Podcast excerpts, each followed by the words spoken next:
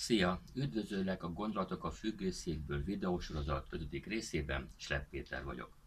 Az, hogy megszületik, hogy meg fog születni ez a videó, az ötödik videó számomra egy siker, és én minden sikert, ez egy picit úgy gondolom meg kell ünnepelni.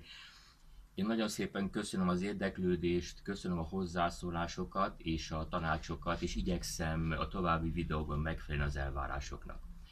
A mai videóban én szeretnék egy kicsit bepillantást adni a kulisszatitkokba, illetve egy saját történeten keresztül egy picikét a döntéshozásra, a döntéshozással kapcsolatos, talán mondhatom, hogy felelősségről szeretnék néhány gondolatot megosztani veled. Az a hely, ahol vagyok, ez a kedvenc helyem, a kedvenc függőszékem, amelyben kora tavasztól késő őszig nagyon sok időt szoktam eltölteni, eltölteni olvasással, hangos könyv, hanganyag, zenehallgatással, relaxálással, ami persze sokszor relaxálás, hogy alvásba megy át, illetve csak úgy kiülök és egy picit gondolkodom ebben a függőszékben. És természetesen minden alkalmat kihasználok, hogyha lehet, akkor itt fogyasszam el a kedvenc forró amely speciális összetevőjű, úgyhogy nagyon sokan ismeritek talán ezt a dolgot már. Maga ez a függőszék, ez nincs különleges helyen, hiszen egy panel szerkezetű társasház szabványos erkélyén található, annak a lakásnak az erkélyén, amelyben már több mint 30 éve élünk.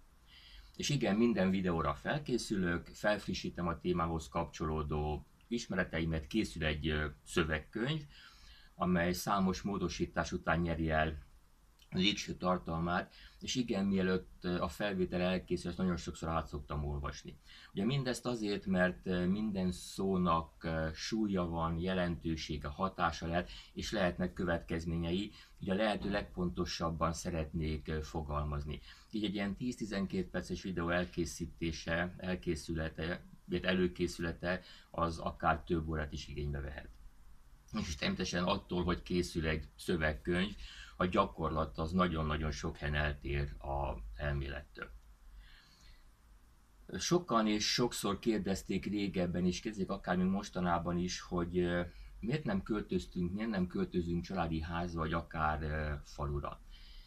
Amit ilyenkor szoktam válaszolni, mi szerint nincs rá szükségünk, azt nagyon sokszor nem értik.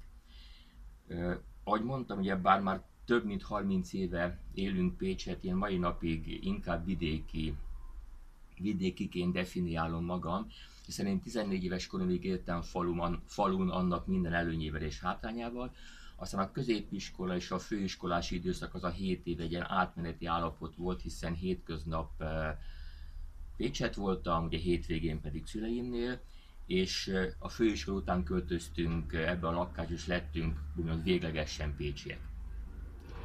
Most azt, hogy ugye az ember Pécset lakik vidéki gyökerekkel, az még nem jelenti azt, hogy elszakad a vidéki élettől, hiszen mi hétvégenként, akár hétköznap is rendszeresen visszajártunk a két szülői házba, és besegítettünk azokba a tevékenységekbe, amelyek egy vidék, egy falusi házban, vagy akár mindennaposak. Én úgy gondolom, tudjuk, hogy milyen lehetőségekkel és milyen kötöttségekkel jár egy családi ház, a maga a vidéki élet. Természetesen a mi fejünkben is megfordult a családi ház ötlete.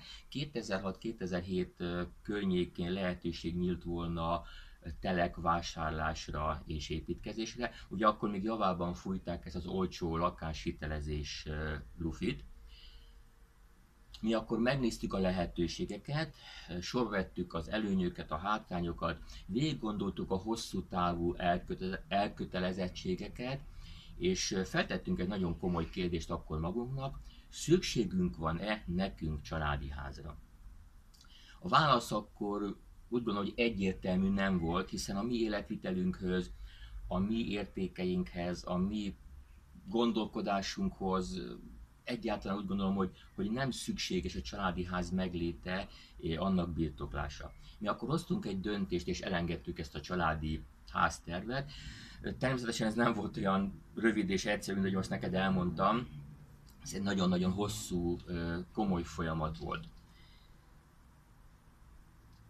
ugye hoztunk egy döntést, és amikor az ember hoz egy döntést, amikor akár te is hozol egy döntést, annak hosszabb, rövidebb távon következménye van, és nem csak egy következménye lehet, rengeteg, az idő folyamán egy döntésnek rengeteg következménye lehet.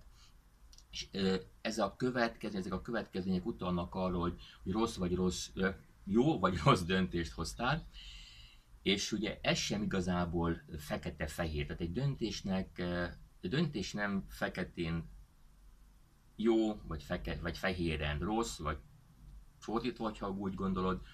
Ugye erre mondok egy, egy példát, ami picit ettől a témától, vagy ettől a, a dologtól el, el különböző.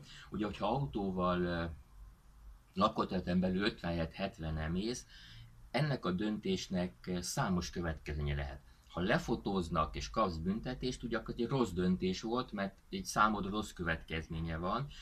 Ha viszont nem fotóznak, akkor el lehetett egy jó döntés, hiszen nem kaptál büntetést, gyorsabban átjutottál a falun. Viszont az, hogy 70 mentél, abból a szempontból viszont lehet rossz döntés, hogyha az autóban veled utazik a gyereket, akkor milyen példát mutattál neki a szabályok betartásáról? Ugye mi tíz évvel ezelőtt hoztunk egy döntést, hogy jó döntést hoztunk-e, nem tudom, nem is foglalkozunk vele.